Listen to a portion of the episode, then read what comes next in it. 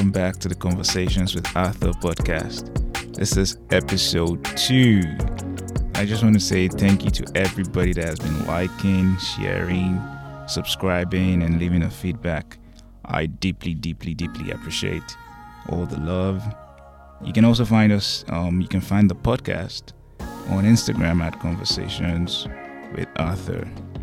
Today's conversation with my friend was one of those improv conversations where you just press play and you just hope that it kind of leads somewhere meaningful.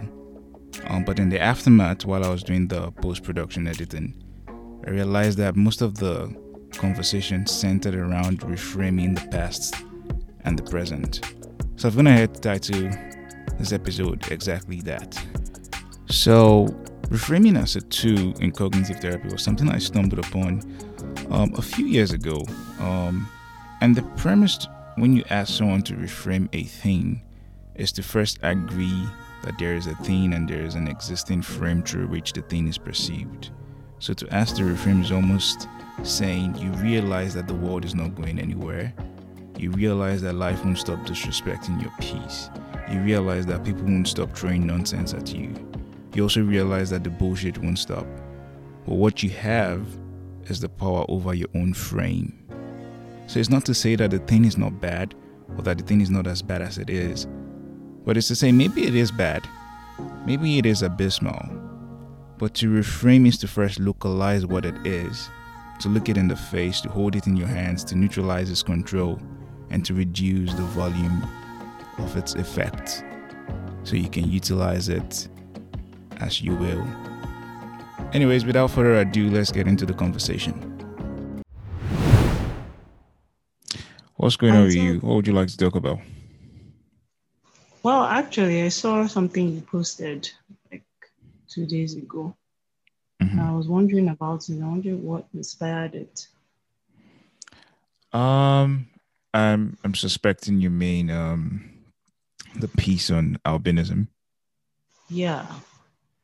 I mean, I'm I'm I'm I, I think the best way to to explain it is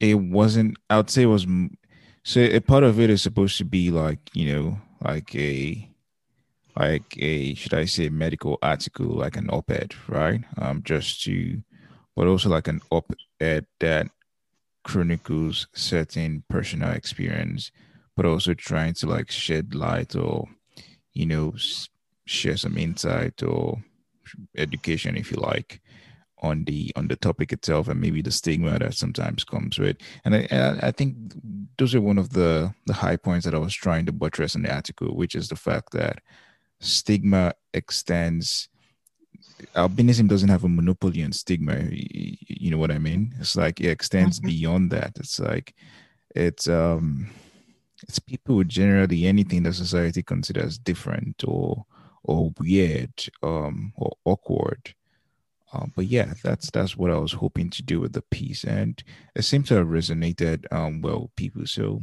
yeah, that's I think I think job job well done if you ask me. Yeah, I thought it was quite enlightening. Just wondered why that topic though. Huh. now you understand me into a wormhole. so mm, where do I even begin? Okay, so so fun fact, well, maybe not so much fun fact. I, I mean, you know me, we're, we're quite close, so you know what I look like. Um, people that might be mm-hmm. hearing um, me on the podcast and probably have never met me in person. Um, and you know, I also like. uh, I mean, if you go to my Instagram page, you probably see colored photos of me. But I also have this very, very mystic white and black vibe, right? So sometimes, if you look at some of my pictures, and that's the only picture that you see, um, you might not get a sense of the fact that my hair is blonde. Uh, my skin is a bit reddish tone. Yeah. Um, mm-hmm. So growing up, I, I, had this, I had this experience where, um, now most of my growing up, again, as I tried to, um, maybe I didn't highlight it in the article, but most of my growing up, we're always moving, moving around Nigeria, because um, I'm Nigerian and I grew up in Nigeria.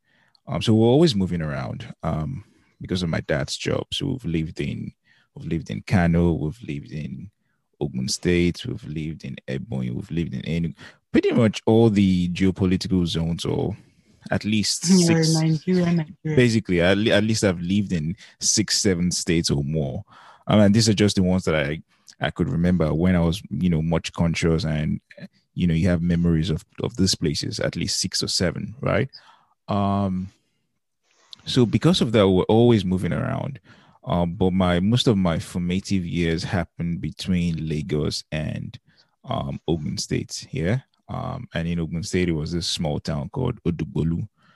Now, Odogbolu had um, he had a federal government college, federal government college at Odogbolu, where um, my mom was an English teacher um, for the longest time there. And so we grew up partly in Lagos, um, but we also grew up partly in um, the staff quarters there.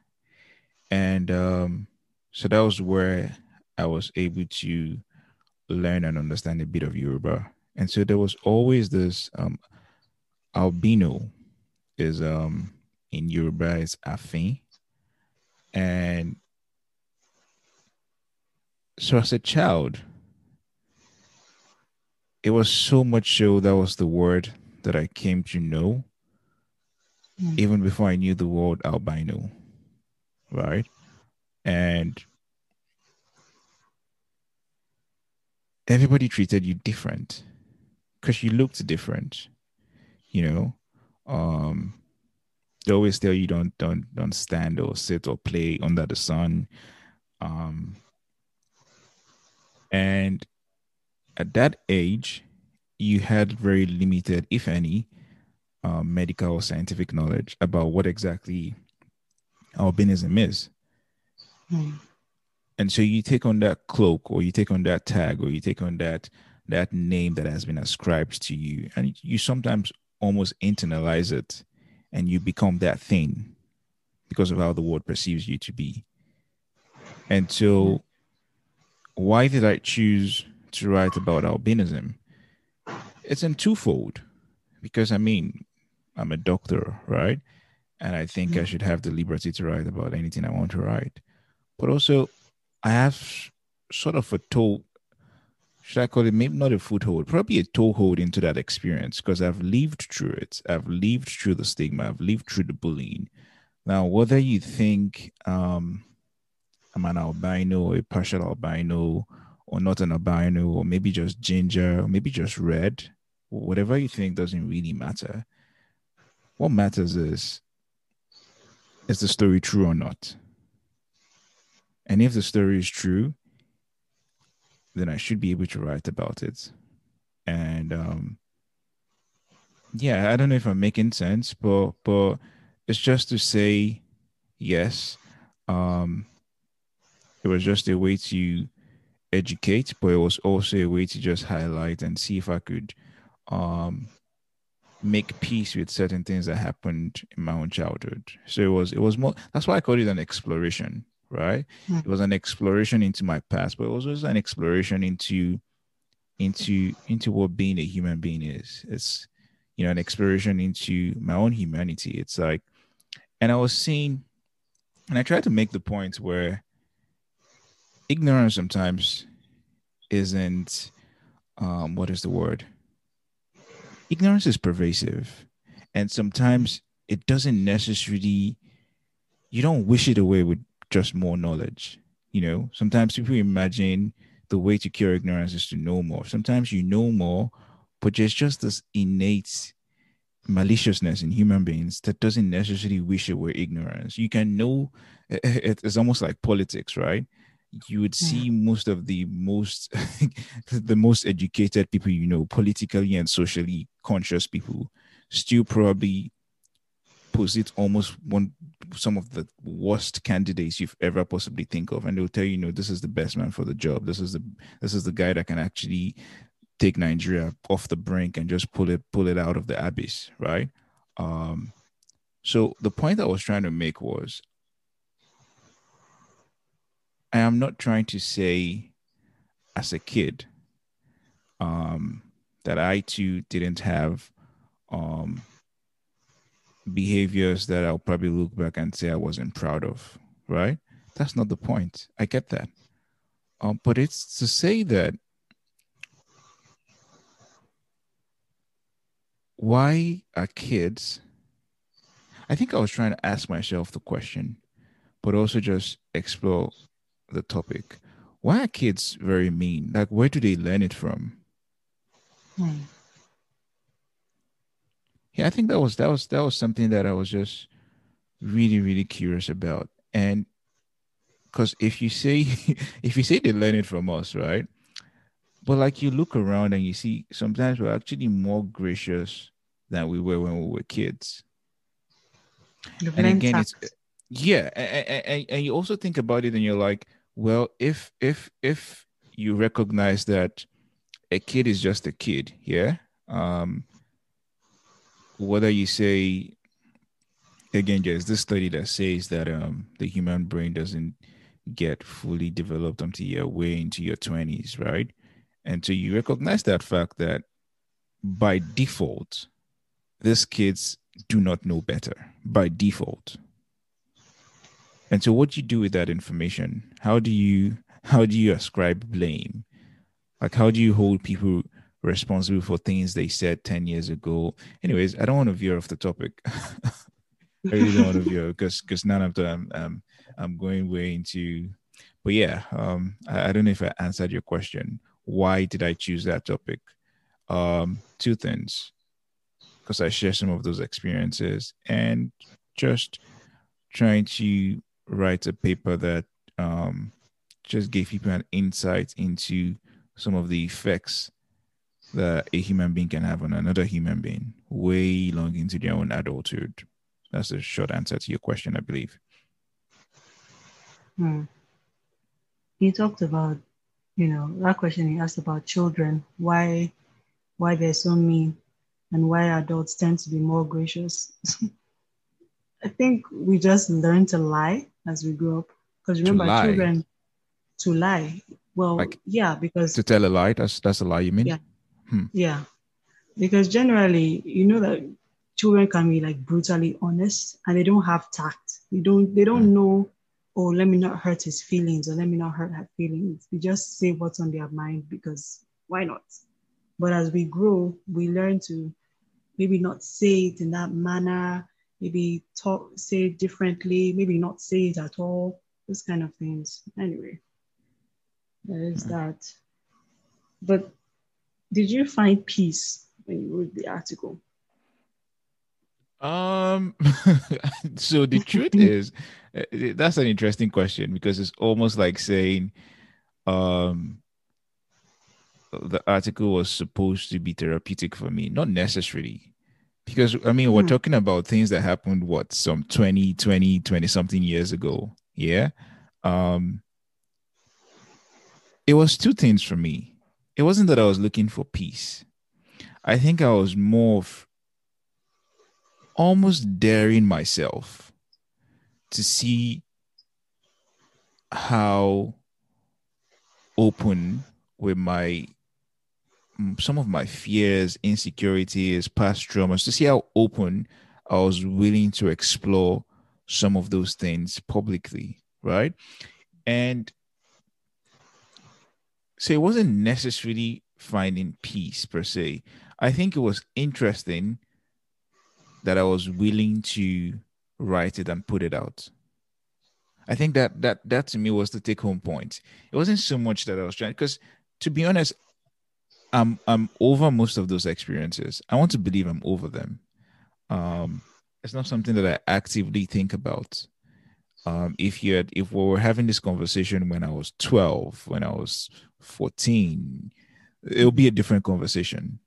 But like having this conversation now, that that piece wasn't supposed to bring me peace. It was supposed to share insights, right? Um, mm.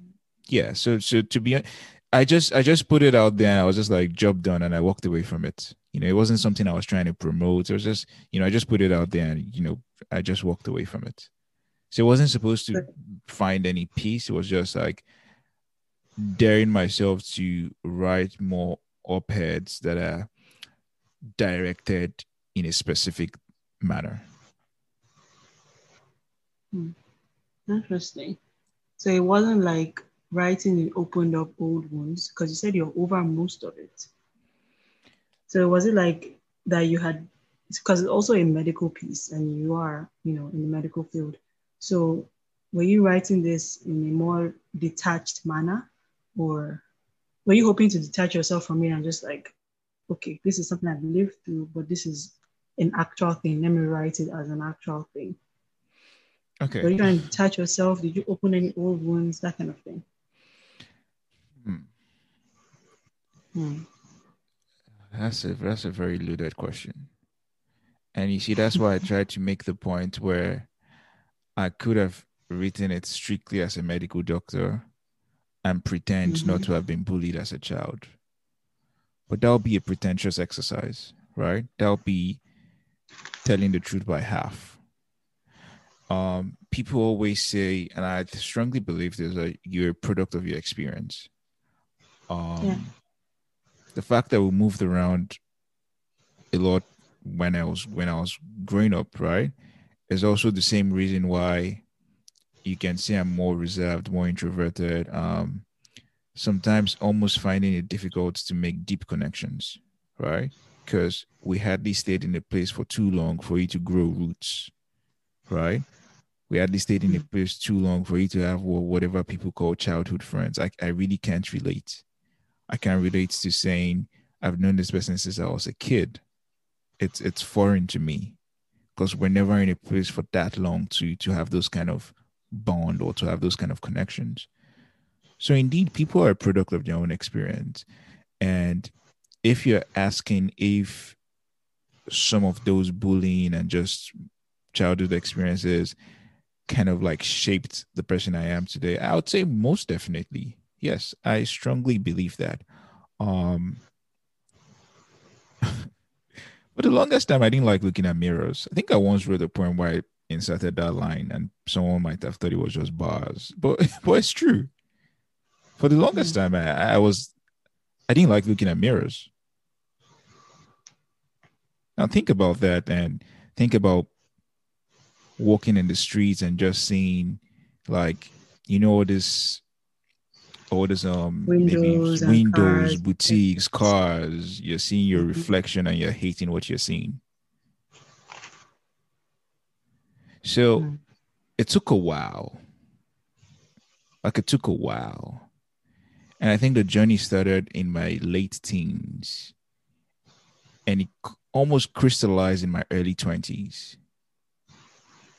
So it took a while to get out of that place um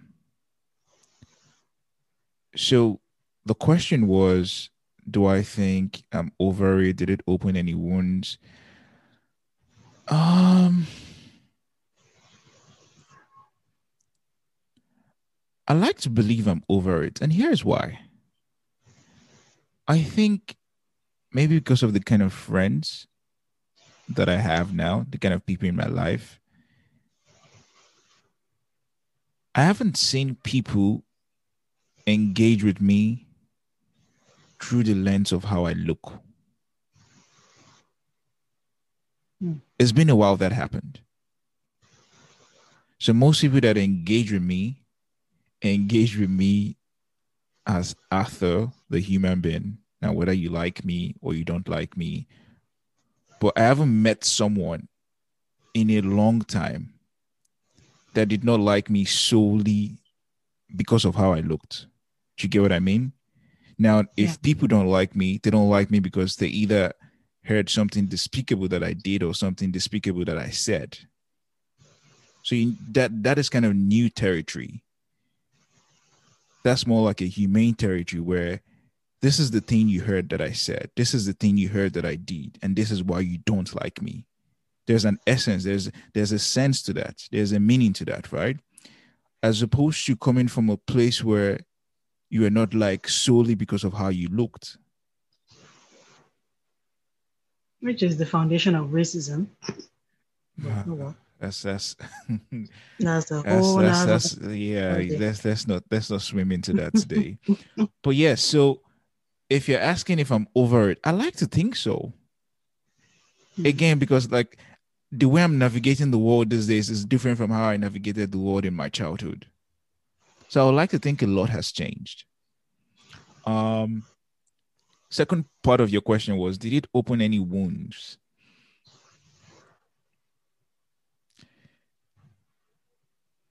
To be honest, no, really.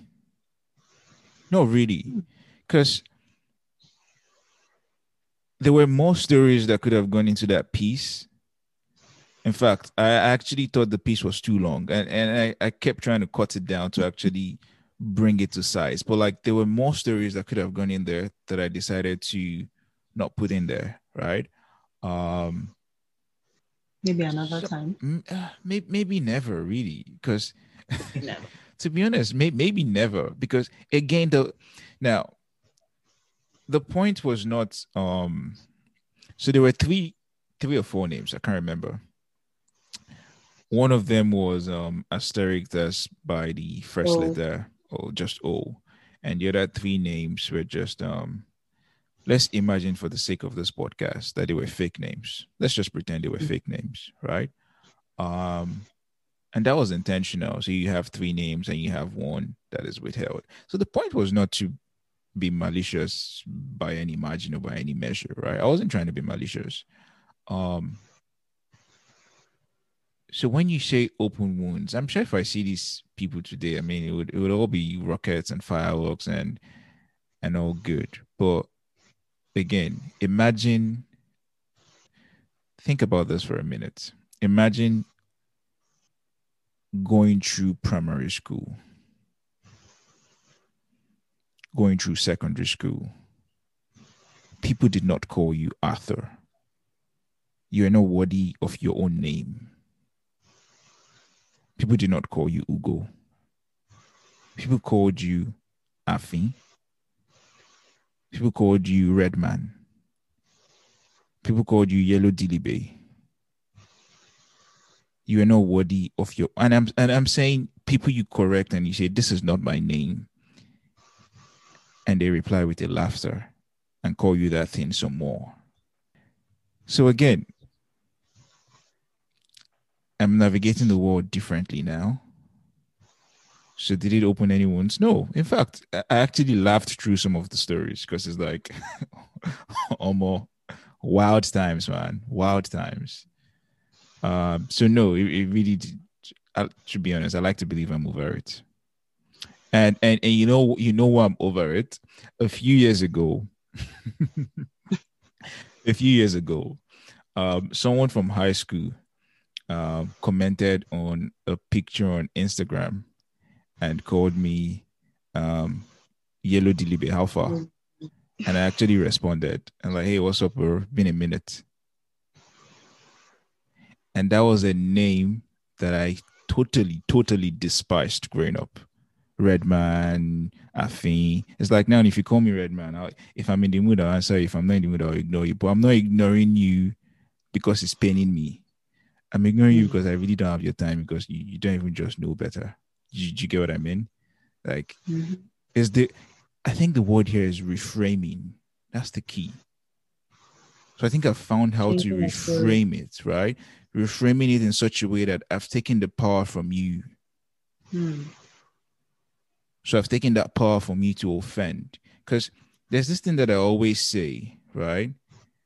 It's like offense is not given, it's taken. That's why people say sorry that you took offense. Right? When you mm-hmm. reframe it in such a way that you take the power from the person and decide not to get pissed. Because it's your emotions at the end of the day. Is I mean, they'll go back home to go and drink champagne or something. It's you who is in pain. It's your trauma, your experience that is on the line. So the, the key word here is to reframe it in such a way that you take the power away from them. And I think that's what I've been able to do to the point where I could easily write that, drop it, and just walk away from it like nothing happened. Mm-hmm. So uh, hope, hopefully I answered I answered your question.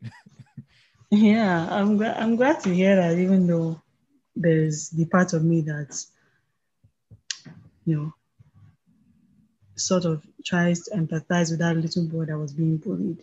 But oh, I, I, was getting wonder, I was getting a deluge of, of emails and text messages like, oh my god, I'm so sorry about what you went through.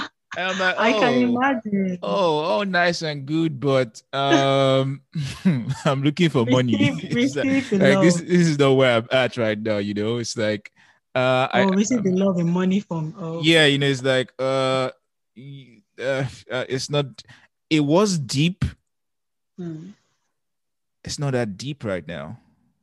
And, and here's the point: the experience is a the experience changes you. It's not to take away from the substance of it. It is deep in isolation, but it's not that deep for me right now. Do you get what I mean? Yeah.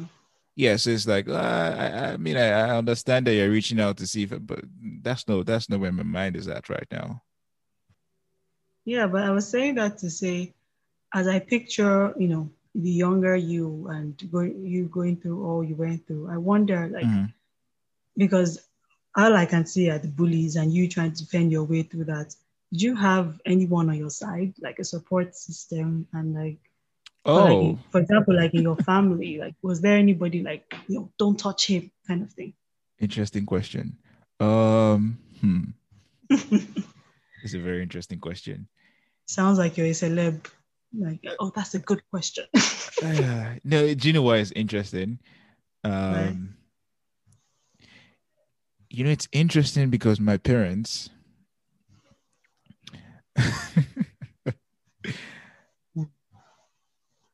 my parents have, uh, well, not to my recent memory, right? Uh, mm-hmm. My parents have never had a conversation with me about if my appearance made others to bully me or what the experience growing up was like. It was almost as if it was an invisible factor. And a part of me kind of appreciates that. Well, a part of me also wonders. So let me explain what I mean. Hmm. Appreciating in the way where it's nice that for the first time in your whole experience, there's a safe space you can run to where you're not treated differently. There's home where you're not the difference. There's home where your appearance is not is not the topic of discussion. the topic at the coffee shop table. It's like there's home where you're not the gossip. Yeah, there's home where you don't walk into a room and you know there are stairs. There's home where you're just UG. It's just you're just you. Mm. You're someone's baby, you're the apple of someone's eyes. Like you are the centerpiece. So that is nice. It is good to have that where there's just a place where your it's like your blackness or your your difference is not always a thing. So I think I liked the fact that he almost never came up. Like you know, I've almost still today, I've just never had a conversation with my dad or my mom. Um, so that's nice because it makes you for once forget your difference. But a part of you also wishes, and especially in our adult years now, and I'm thinking about, you know, how you want to navigate the world differently with your own kids when you eventually have your own kids, right? And wondering if there's an alternative approach that might be better, how about you engage with them at the level of what you think they might be experiencing? I mean, that's just something that I think about sometimes. Um, but you were asking if I had allies. I think my parents were lovely allies. Um, uh, they, I would say, were not. I mean, I would say I'm from a middle class, upper middle class family. Like, um, was increasing through life, and I don't think for the most part, I lacked anything. I was really sheltered and given all the love there. Excuse me, one can imagine, right? Um, so yes, my parents were, were my allies, but I would also say um, there were of course, I have lovely siblings. My my younger brother actually looks exactly like me. So I had lovely siblings, amazing family, mm. but there were also friends. There's this chick, there's this babe, um, who I really, really liked. Or I think maybe maybe it happened twice, maybe ish. There was this babe I liked in primary school, um, primary three or so, and she liked me back. And there was this other girl that I liked in, I think from my SS one to maybe like I think probably from SS one to SS three, and she liked me back. And you'd see that twice I've mentioned she liked me back. I was not recruited. So it was interesting that for the longest time people have made you feel different and ugly and on what you have been looked at. But you're seeing this really pretty, beautiful person that likes you back. And slowly, what that does is it begins to shift your attention from the thing that has somehow paralyzed you and somehow you start moving in the direction of feeling worthy or feeling loved or feeling like uh if this babe can give me any attention maybe i'm not that bad looking you know you know it's like hey no but but, but it's true but it's true because if if you think about it, right? Um, that's I mean we're veering off topic, but it's interesting the different directions this thing can go. But if you think about it, yeah. in in your in your recent dating years and whatnot, you think about some of the people that you've dated and see how it affects your confidence or how it look it makes you look at yourself. Right? Um quote unquote what they say if you did outside your league, whatever that means, just for the sake of this conversation. Um, at the time where I was, those two ladies were totally, totally out of my league. It's like, like, why are you even paying me any attention? Do you get what I mean? And so, what that does to you is it just almost shoots your confidence through the roof and it makes you look at yourself differently. So I'll say moments like that were strong allies in pulling me from that spectrum of self-hate to that spectrum of you know what I actually like myself. Mm. So I think yeah, those were those were those were moments where I can say yes, these were these were strong allies in just like helping to shape the way I look at myself now and the way I look at the world. Nice. Thank God for those girls. Shout out yeah, to them. yeah, wherever they are. Well, you mentioned. Did you know there's that, one that I've been looking for? Oh man, I didn't ah, drop some tea. There's out. one. There's this baby. This baby in primary three, and you know the twist that I'll give. I'll give her her first name. You know. You know. You know what is messed up. So mm. we were in primary three at the time. Um, there was this. Oh, I can. I mean, I can mention the shoe. I really don't give a fuck. Um, it was Penny's. There's this school called Penny's um, International Primary School. At the time, we stayed in Lagos, Orile. Um, so Penny's is somewhere. I can't explain it, but if you, if anybody that's listening, if you know Orile, Coker Road, where you have um Our Lady of Lourdes, around that area, sure, Penny's was there, and there was this chick. Mm. Um, now my Igbo name is Ugo, right? and this babe's name was Ogo. it was right. it was it was so so superstitious where um we were always tussling between so if she comes first this term i'll come first the next term then she'll come second and she'll start crying it was always like when it was time to announce results so we shall know is one of the chukus it's either oh, it's going to be an Ugochukwu kind of we need. or an Ogochukwu. So it was interesting where me, I was now feeling like, you know, okay, our names kind of rhyme. You know, maybe it can be like love struck in heaven. That, all these people that did flames um, primary school. Mm. there was oh man, wild times. But I left I left that school in primary three. But I think that was the first person that paid me any attention that kind of like changed. I think that's where the change started in primary three. I remember her face. It's weird. I remember what she looks like up to now. Well, I was looking for this babe when Facebook came up in 2005. That's when Facebook came up, I believe. Um, when Facebook started. Um, you, you, you, let me tell you why it gets weird. I don't want to. I don't want people to go now. So, the babe's name. This is where it gets weird. Her name is Ogochukwu. Yeah. Mm-hmm. Guess her last name. Dilibe. No. uh, does it start with D? No. Ugochukwu. Oh, wonderful. Yeah, very weird. Her name was Ogochukwu Ugochukwu. So so so so, Where so, so weird.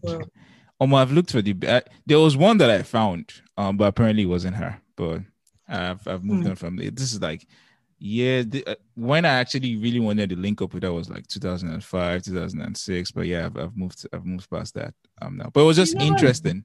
No, nah, I'm, I'm totally not interested. Nah, trust me, I'm good. Totally uninterested. Yeah, Next question, please. oh, I just wanted to say because you you mentioned your younger brother looking like you, and uh-huh. so I wondered because you we've argued about this before. I told you you're just the Fanta version of your older siblings. You don't want to get word, but I uh, wonder okay. about the, the dynamics in your relationships with them. Did you ever feel left out or any kind of resentment towards you know your older siblings? And how and what about your relationship with your younger sibling navigating that you know especially considering what you've gone through in terms of maybe shielding him from that that kind of thing? What's that like? So i, I don't mm, okay. Let's let's try it this way. So i don't think my family is any different from most families. You always had sibling rivalry, right? Um, there's always that cat and dog fights um, growing up. Um, some some moments were very chaotic. Um, of course, I've I've probably fought with my older siblings before, but it doesn't take away from the fact that it was a closely knitted family, and regardless of whichever direction some of those fights were, you could tell that see we it was closely knitted and we deeply cared about each other. Now, for my younger brother, that was um, a slightly different story because um, he, I was the last one for the longest time. He came when I was eight, and when he came, we had a very, very strenuous relationship for the longest time. We were always fighting because everybody was always telling me um, he's acting exactly the way I was acting, very stubborn, very boisterous. You know, it's just, just very, very in terms of mannerism, looks, they were just like this guy's your carbon copy. And mm. they said it long enough, so many times, that he was like, ah, what's what's going on here? Is is this guy a reincarnate or something? Am I supposed to die? And it's like, did he come to to just replace me? And Whoa. you know, like uh, yeah, I had very, very, very, very funny, morbid, morbid thoughts um growing up. So for the longest time, we had very a, a very strenuous um relationship slash friendship, um, and that was because because I was dealing with my own growing up as I was at the time. Um, before I left Nigeria, I left Nigeria when I was like what 16, 17 ish, I believe. Um, so by the time I left Nigeria, um, he must have been what? So if I left 16, he would have been eight, right? Ish. Um, I wasn't trying to build bridges when I was 16. At 16, I was being 16. Do you get what I mean? Mm. Um, so I think it's just, you know, middle 20s, early 20s that um, we started trying to build um, a closer friendship, a closer bond um, virtually. But if you're asking about my most recent adult years, we've we've never really lived together in the same space. Um, but yes, I think our friendship relationship is way better than it used to be now. Um, he actually he sends me some of his songs sometimes. He he mm-hmm. what's he called? His I think he's taking it seriously. He wants to sing. It's it's a passion of his, and I'm supporting him in whichever way I can. He does a particular. I mean, some of his songs I like them. Some mm, maybe not, but like there's there's mm. one song that I really really like that is like, oh, I'm I'm always vibing to it. So yes, I think I think we're good. Um, it's all it's all a process. Hmm. What song is that? Um, I think it's called Away. Let me see if I can pull it up. Do, do you want to hear it? Yeah, let me just. Yeah, just let me hear maybe a bit of it. All right, let me see. This song is a song is a vibe. Here's a vibe, man. Here it is. Take it away.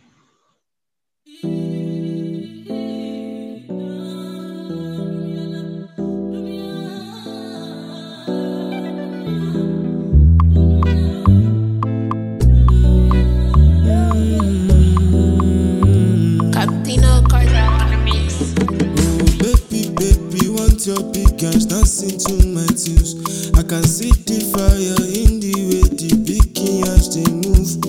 Mmm, kilo fẹ́, kilo ṣe like say you be Michael Jackson. I want to love you, I want to be by your side, I want to hold you, I want to chop you for life. Forget finance.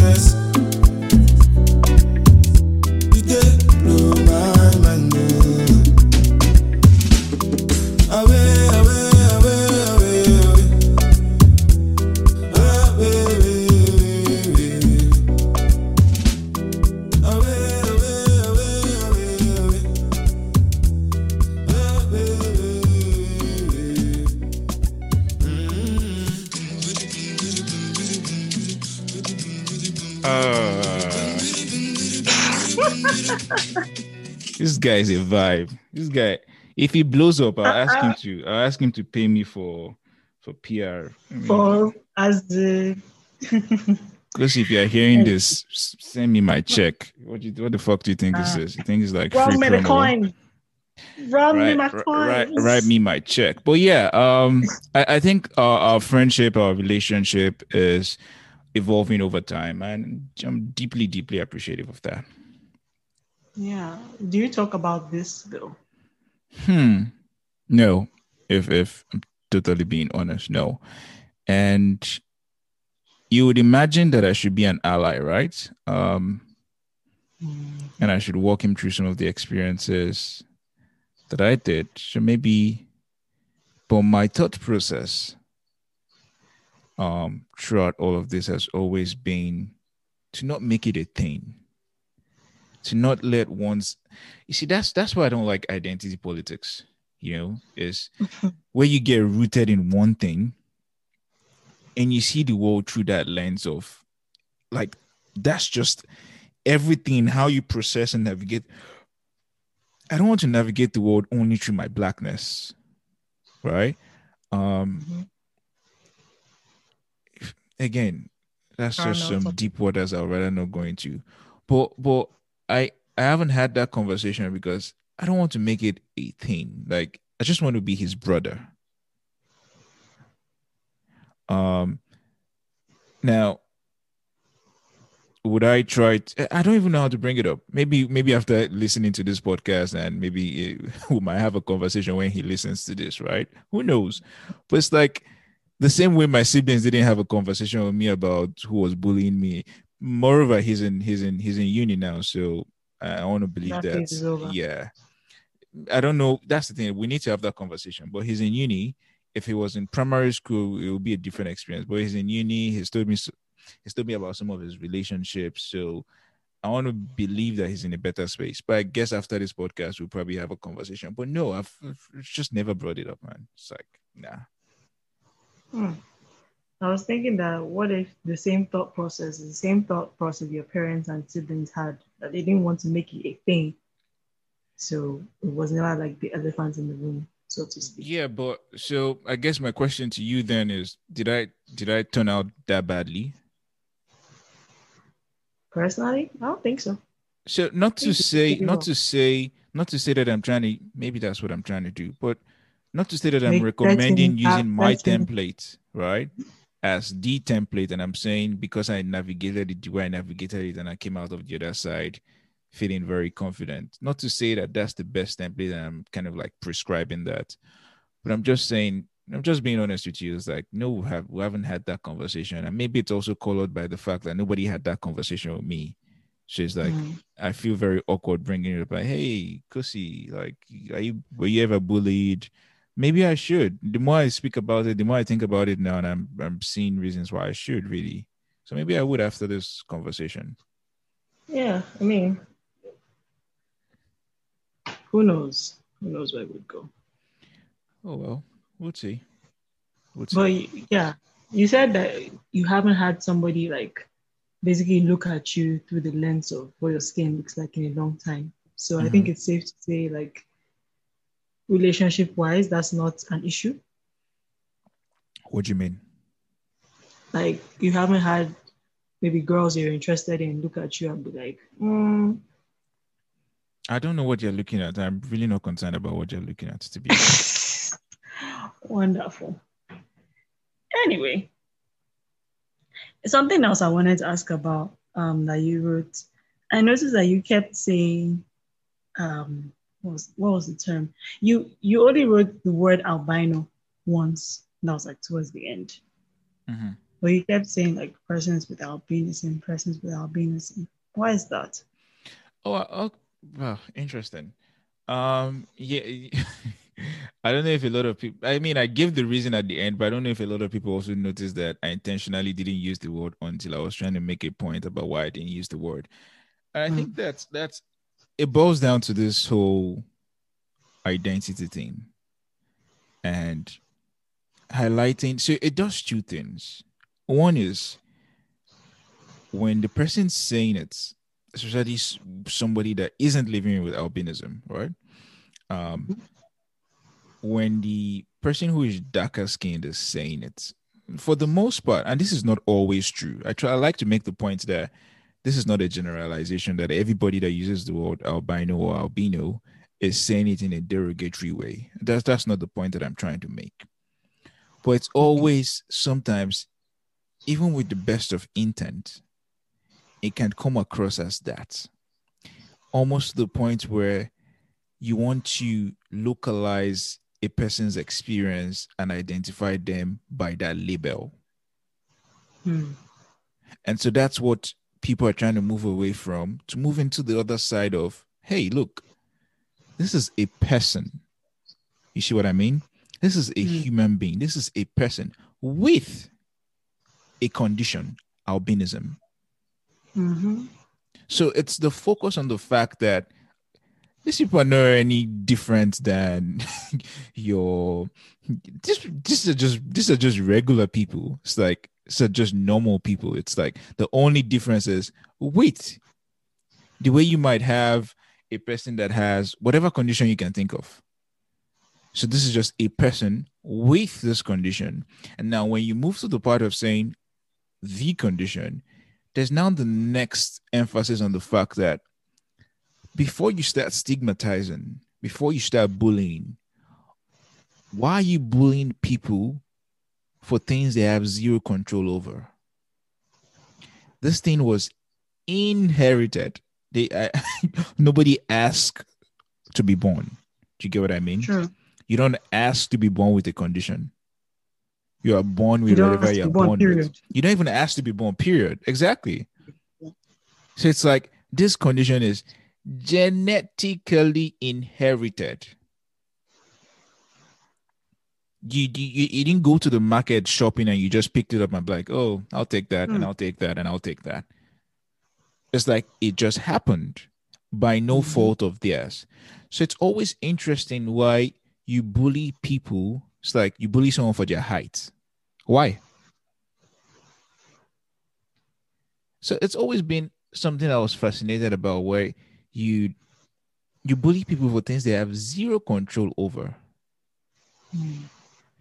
And so yes it's it's not it's uh, i didn't come up with the um it's not my thing. It's if you're well into the research and the um the literature out there you'd see that most people are going in that direction of always saying person or persons with albinism um as Yeah. opposed to saying i mean it takes a bit of time to get used to it you know? Um i'm sure even in the course Yeah, of this conversation i've used albino right um Yeah, you did. it, exactly. It takes a while to get used to these things um but it's just to understand that that's where it's going to. Remember the time where um they used to say um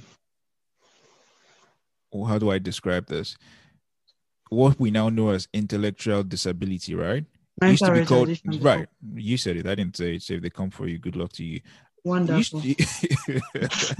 Wonderful. So, so what is now called intellectual disability, right? It used to be called something else, and because people kind of abused and misused um, that phrase, we're moving away from that now into something that says, "Look, it's a disability."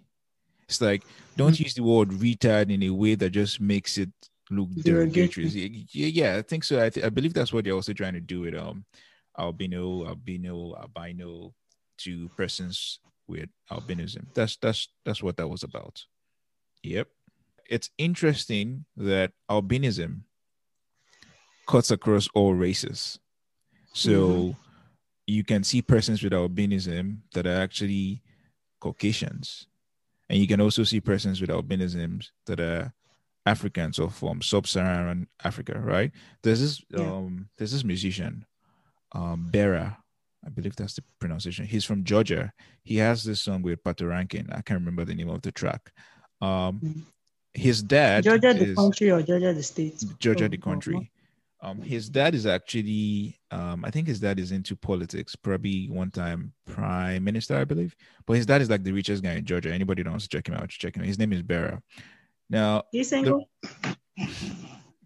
you can you can you can slide into his DMs. Continue. But, but the first time I noticed him on a track with Patoranking that was when I picked interest into him because I just noticed that his his hair color was just I mean, I could tell from his eyes and just his hair color and just his skin, he was just overly, really, really white and just really pale.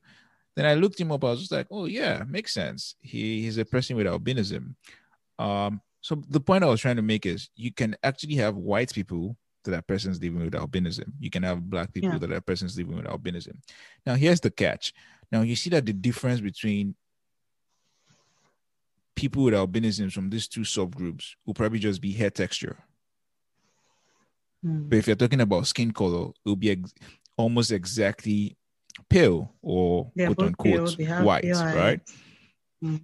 So it's a question of how do you actually categorize race if your subgrouping of race is just solely based on color? Then how are people with albinism black? pe- Did you get? I mean, this is just some some deep waters that I don't want to go into. But my point was when you're using color as a proxy for race, you see how problematic it gets when you're now saying, okay, if that's the case, would you also say persons living with albinism are black people?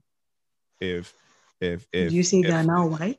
You know, you also say they are white? Or when you see people from um places like Tunisia, pe- people from places like um Morocco, people from places like Egypt, and you see, I was I was in a clubhouse um conversation with somebody the other day, and she said, I can't remember what country she was from, but it was one of those very, very um white African countries. And she said she doesn't she doesn't categorize as black.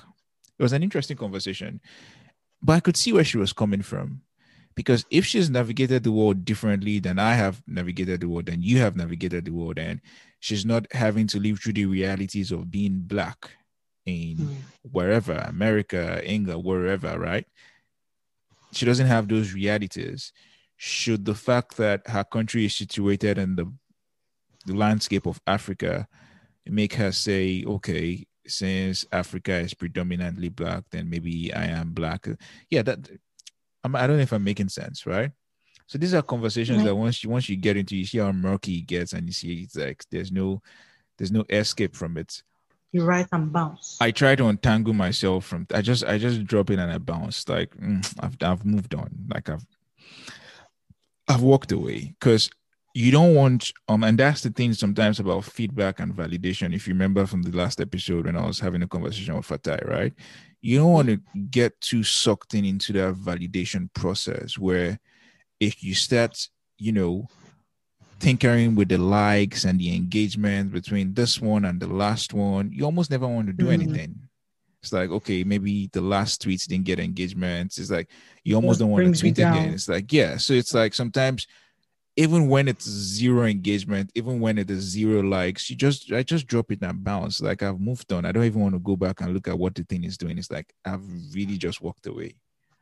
Uh, it might be a defense mechanism, but it works perfectly for your peace of mind. Seems like sublimation to me. I wondered if it was reaction formation or sublimation. what? How, how so? Mm. Yeah, I wondered if it was so reaction formation where you know, you're doing the opposite of kind of what you'd rather do, putting it simply. And sublimation, where you channel what you want to do, in, which might not be quote unquote socially acceptable, but you channel it into. I don't see how that fits in though. No, I wondered if you were channeling your like your pain or your trauma into something, you know. By like walking this, away. What are you referring no, to? The walking by writing. Uh Oh, I was talking about the, the writing. I wondered if the writing was reaction formation or sublimation. So, but it seems more like okay. I I think I see. Okay, yes, to sublime. I agree. Mm-hmm. Um, I see. I would see. Well, because I was like reaction formation. No, not necessary. I don't see how that fits. No. Maybe I need to think about it some more. But I see no, how sublimation. Yeah, I see how it can be sublimation because it's is taking that thing that is supposed to overpower again back to what we said reframing which seems maybe will be the title of this podcast who knows? But yes it's it's just taking that thing that was meant to overwhelm you and reframe it in a way that you sublime that energy into something else. Like you know that thing we did in thermodynamics? I don't know if it's thermodynamics where energy can neither be created nor destroyed but it can only be transformed from one form to another right? So it's like you're just subliming all of that pain all of that energy into this thing. Something productive and positive. Right. Yeah. Speaking of which, interesting that you mentioned Sublime is actually a chapter in the book. yeah. Uh, but yeah, again, yeah. I, I didn't come here to speak hmm. about the book, but but but let's see, let's see. It's still mm. it's still in hmm. work. It's still in the works. So, thank you all so much for listening to episode two of the Conversations with Arthur podcast. Uh, my friend who I was having a conversation with has requested to be kept anonymous, so I would respect those wishes. Um, but if you're interested in reading the article that sparked the conversation, you can head over to my Medium page at Arthur Didibay. So it's like Arthur first name Didibay.medium.com. And if you like the podcast, you can share, subscribe, like, comment. You can also follow the Instagram page at Conversations with Arthur. You can send me a DM if you if you'd like to be on the pod. See you guys at the next episode.